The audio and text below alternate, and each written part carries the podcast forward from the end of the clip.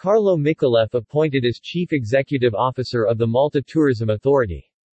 Carlo Micallef has been appointed as Chief Executive Officer of the Malta Tourism Authority. He carries with him a long-standing career of 25 years in various important roles within the Malta Tourism Authority and the Institute for Tourism Studies. The Malta Tourism Authority MTA, has approved the appointment of Carlo Micallef as Chief Executive Officer of MTA.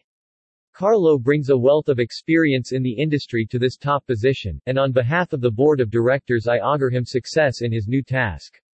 I am very confident he will lead the industry successfully during the recovery period and beyond.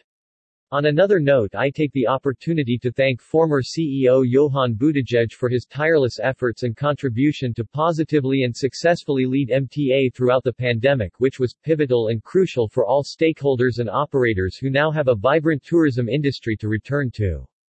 Said Dr. Gavin Gulia, MTA chairman. During this period, he served as director of the same authority in its Amsterdam office where he was responsible for the promotion of the Maltese Islands in the Netherlands, Belgium, and the Nordic countries. After this experience abroad, he returned to Malta and was entrusted with the expansion of our country's promotion in new markets and niches of the tourism world. In 2014, Carlo Micallef was appointed as Chief Marketing Officer and in 2017 he was appointed as Deputy Chief Executive Officer of the same authority.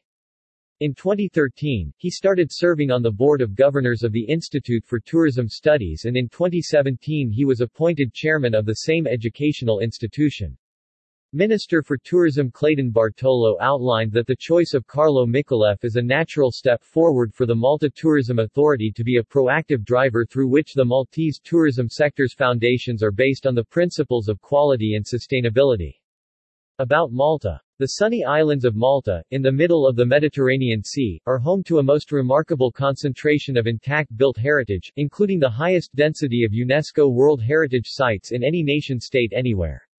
Valletta, built by the proud Knights of St. John is one of the UNESCO sites and the European Capital of Culture for 2018.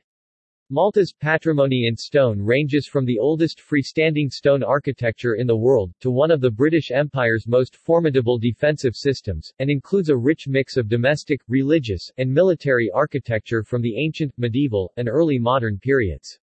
With superbly sunny weather, attractive beaches, a thriving nightlife, and 7,000 years of intriguing history, there is a great deal to see and do. For more information on Malta, visit www.visitmalta.com. For more information, visit www.visitmalta.com at Visit Malta on Twitter, at Visit Malta on Facebook, and at Visit Malta on Instagram.